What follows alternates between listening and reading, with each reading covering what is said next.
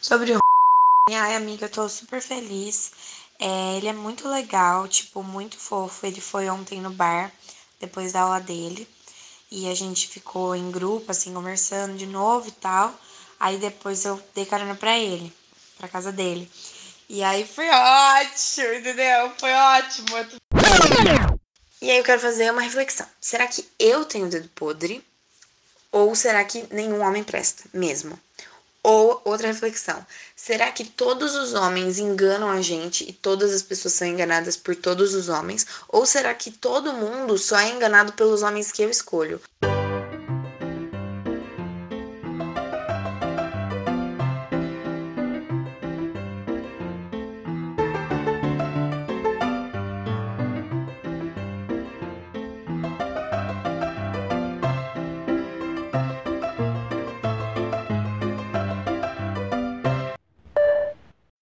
Bom, oi, tudo bom? É, o episódio de hoje, ele vai tratar de um dos temas no qual eu tenho mais especialidade. Eu sei que eu falo bastante isso aqui, mas nesse caso é sério. Tem um filme, não sei se você já assistiu, chama Simplesmente Acontece, é a minha comédia romântica favorita, e em um determinado momento, a melhor amiga da protagonista, ela vira para ela e fala assim: "É muito bom ter você como amiga. Toda vez que alguma coisa dá errado na minha vida, tudo que eu faço é olhar para a sua e tudo fica em perspectiva."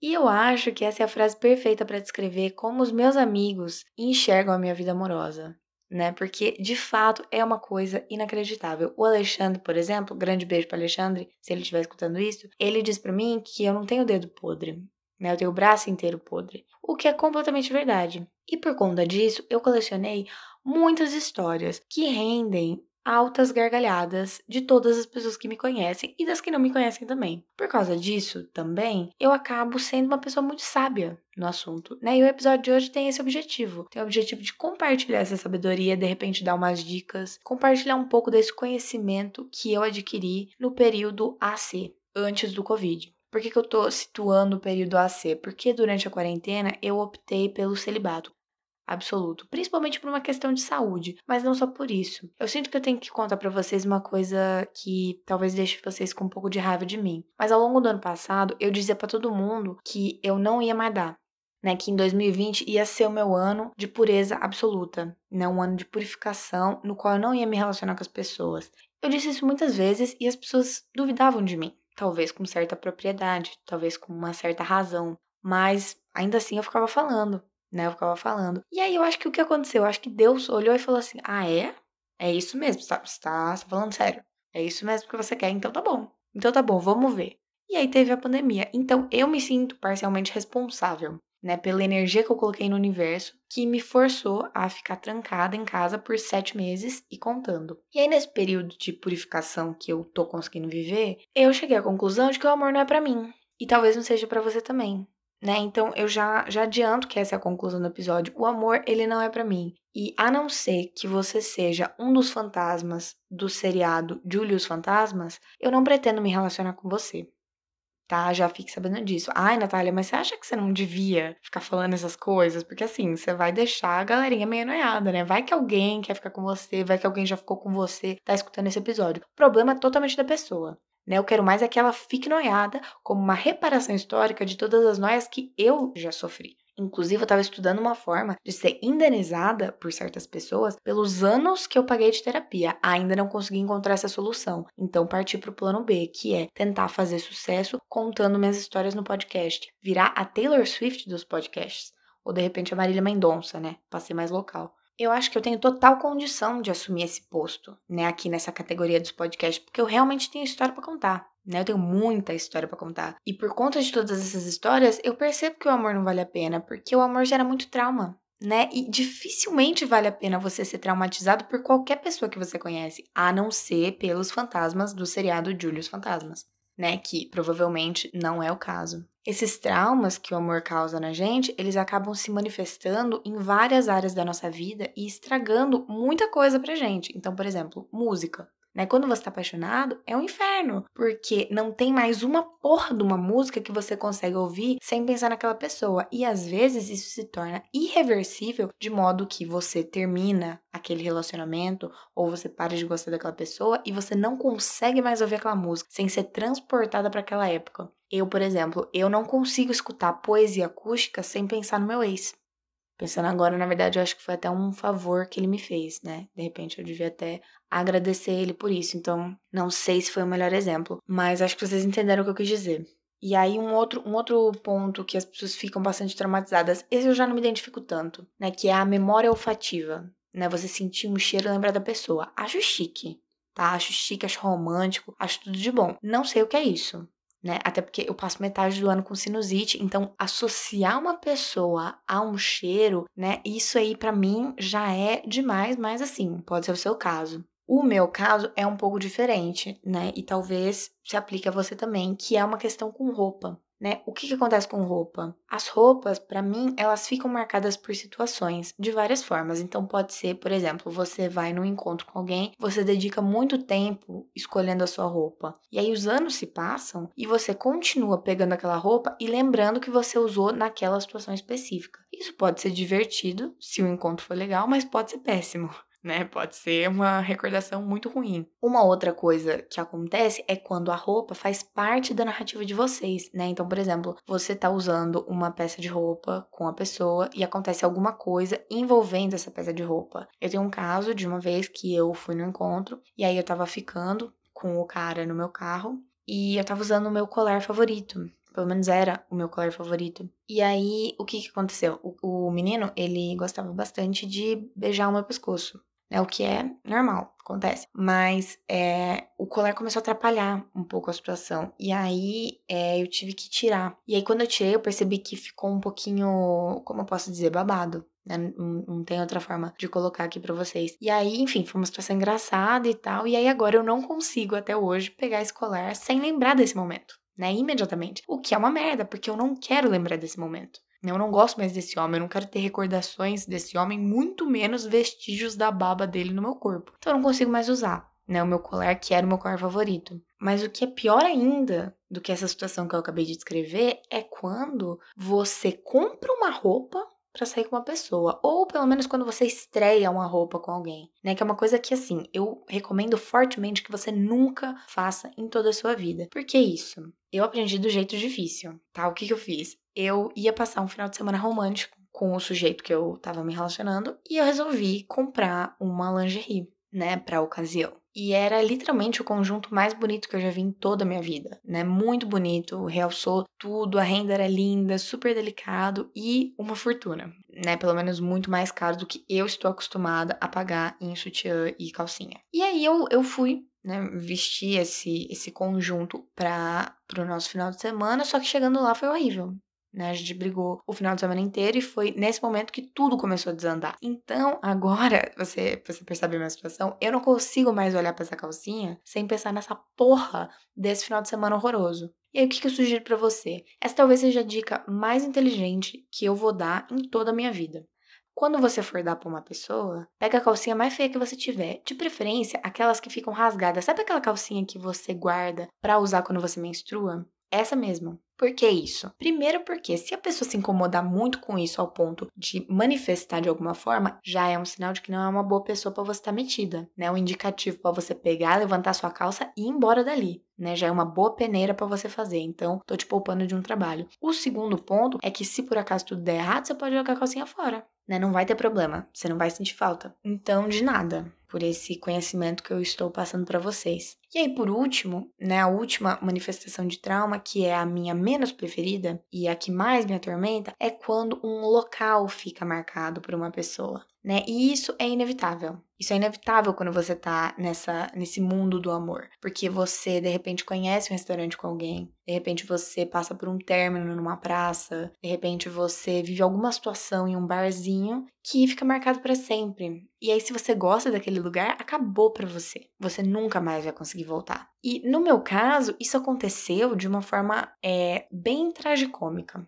né, por assim dizer. Por quê? Para você que não é aqui do meu país, Barão Geraldo, eu vou trazer você para essa região e eu vou te explicar que existe um ponto no nosso, no nosso vilarejo que tem um posto de gasolina onde os jovens costumavam se aglomerar para fumar e beber. O que é uma coisa completamente normal de você fazer num posto de gasolina, né? Se você for parar pra pensar assim, só mais um dia comum. E do lado desse posto de gasolina tem um bar, o famoso Marambar que eu acho o Marambar muito interessante, né? Porque ele tem uma cerveja por 6 reais e ele tem um, um, conceito muito legal que eu nunca conheci em outro lugar, que é a torre de chopp. O que, que é uma torre de chopp? É uma torre que você coloca chopp e aí ele fica quente, mas todo mundo compra porque é muito barato. E aí, o que aconteceu comigo lá? Primeiro, eu passei por um término né, ali no posto de gasolina. O que não foi muito marcante, né? Porque se você tá habituado com qualquer história minha, você há de concordar que término é uma coisa bastante corriqueira na minha vida. Então, se eu fosse ficar traumatizada com todos os lugares onde eu já terminei, eu realmente não conseguiria sair de casa. O grande problema foi a situação número 2, que foi quando eu encontrei o meu ex pela primeira vez. Eu estava no carro ligando o farol e ele brotou na frente ao lado de sua namorada, história que eu já mencionei em episódios passados. Esse dia foi extremamente traumático para mim e aí eu já comecei a ficar com bastante receio de ir no posto, até chegarmos à situação número 3, que foi quando o receio virou um pavor absoluto.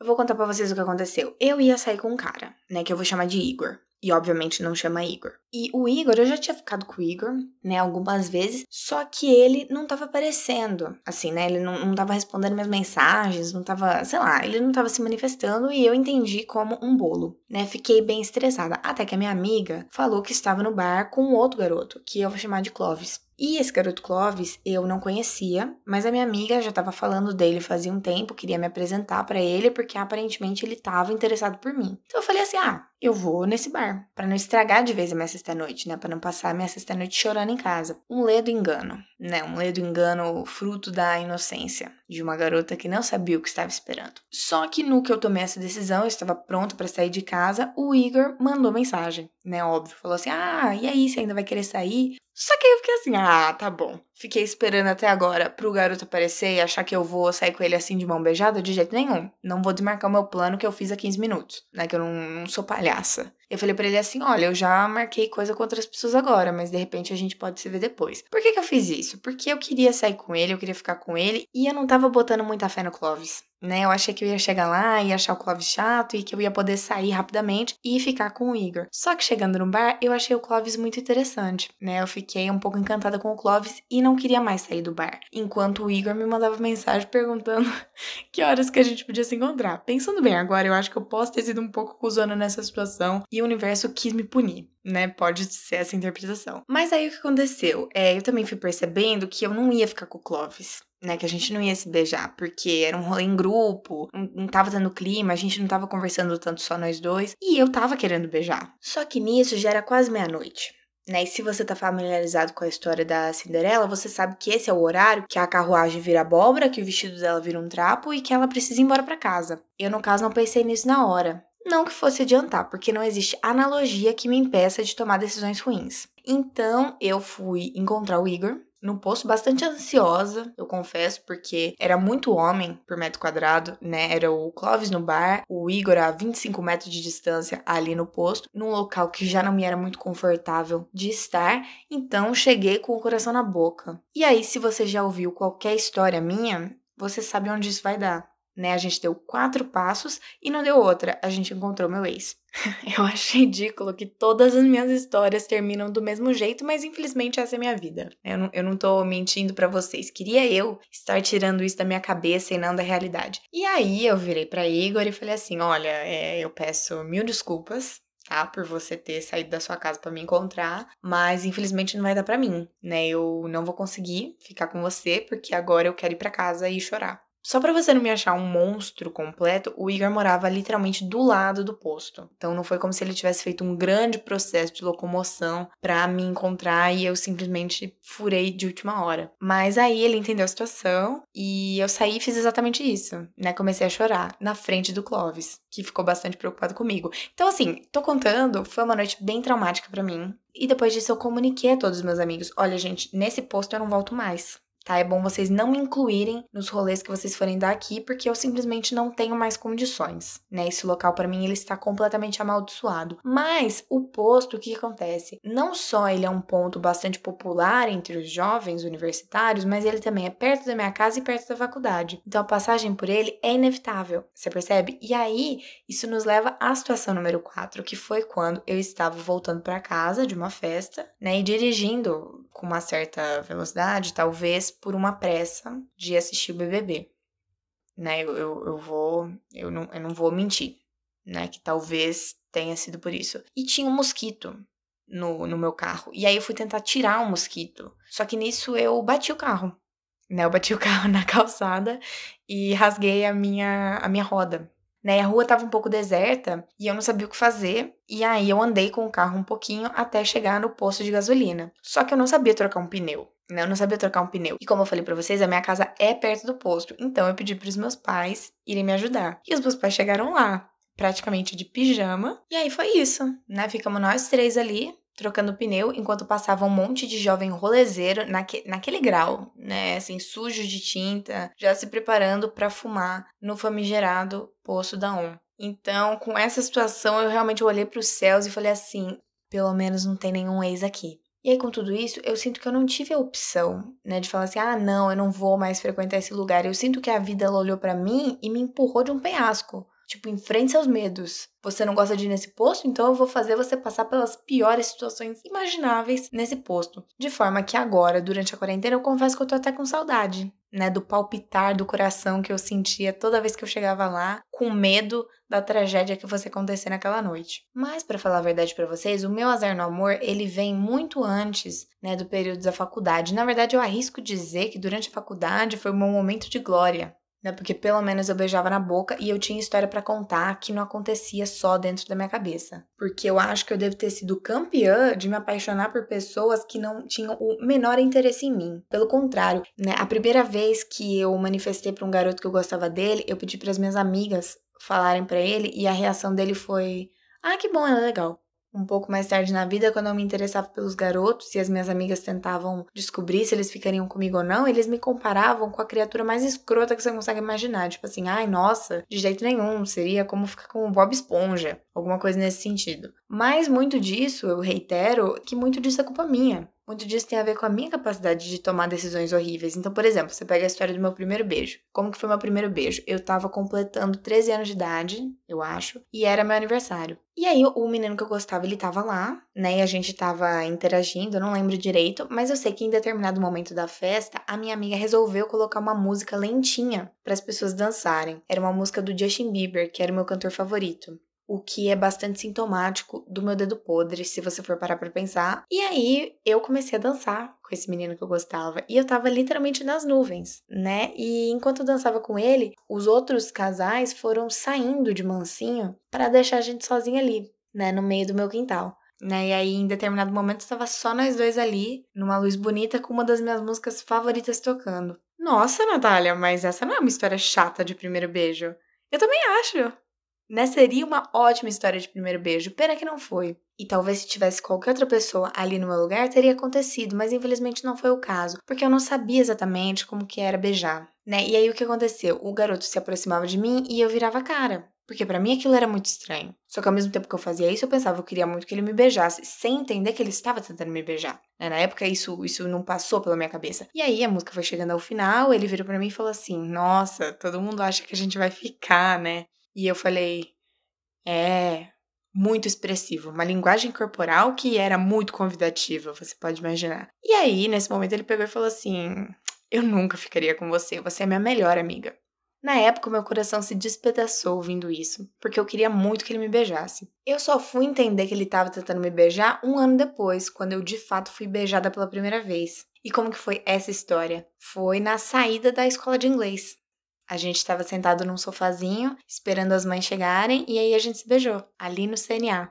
Muito romântico, né? Eu, pessoalmente, acho muito mais legal do que beijar na situação anterior, né? Assim, com certeza. Mas a verdade é que eu olho para essa história, né, que eu vivi com 13 anos de idade, e hoje com 21 eu não acho que eu sou muito diferente. Eu acho que as minhas habilidades no, no âmbito do amor não evoluíram muito disso, né? Eu sou provavelmente a pior pessoa do mundo para entender quando alguém tá paquerando comigo e também a pior pessoa do mundo para entender quando alguém não tá paquerando comigo, né? Porque os malabarismos que meu cérebro já deu, né, a acrobacia que já aconteceu aqui no meu sistema nervoso para eu me convencer de que certas pessoas gostavam de mim é um negócio assim impressionante, jamais visto mas era de certa forma necessário, porque eu realmente passei a vida inteira gostando de gente que não queria saber de mim. Né? Por exemplo, uma vez eu tava gostando de um garoto e a gente pertencia a um grupo em comum, vou dizer assim. Né? E esse grupo, como todo grupo, tinha um grupo no WhatsApp. E aí esse grupo do WhatsApp tava tentando combinar de sair né, naquele dia. E eu tava bem animada, porque eu ia poder encontrar ele num contexto um pouco mais descontraído, por assim dizer. Só que as pessoas do grupo desanimaram, não estavam muito afim de sair, e aí acabou não rolando. Só que eu pensei assim, ah, eu vou tentar, né, eu vou manifestar o meu interesse, que é uma coisa que eu não fazia. Tá, eu acho importante dizer isso, é uma coisa que eu não estava habituada a fazer. Mas eu resolvi dar uma chance. E aí eu falei para ele, né, eu manifestei para ele que eu queria sair com ele, né, e não exatamente com o grupo. Ao que ele me respondeu: Pô, Nath, aí sim, kkkk. Essa mensagem ecoou no meu cérebro por muito tempo porque eu simplesmente quis cavar um buraco e nunca mais sair de lá. Demorou muito tempo para eu superar esse trauma e, enfim, manifestar o meu interesse por alguém de novo, porque foi realmente uma situação muito vergonhosa para mim, né, e que me deixou profundamente chateada. Outra situação foi quando eu chamei o menino que eu gostava pro meu aniversário e ele passou a festa inteira falando com a menina que ele gostava, que não era eu, no caso, caso não tenha ficado claro. E por falar em aniversário, tem um aspecto muito interessante da minha vida amorosa que também se manifestou no meu aniversário, que foi o seguinte: teve um ex meu que apareceu de penetra em dois aniversários consecutivos meus. Assim, na lata mesmo, na maior cara de pau, ele simplesmente brotou na festa sem ter sido convidado.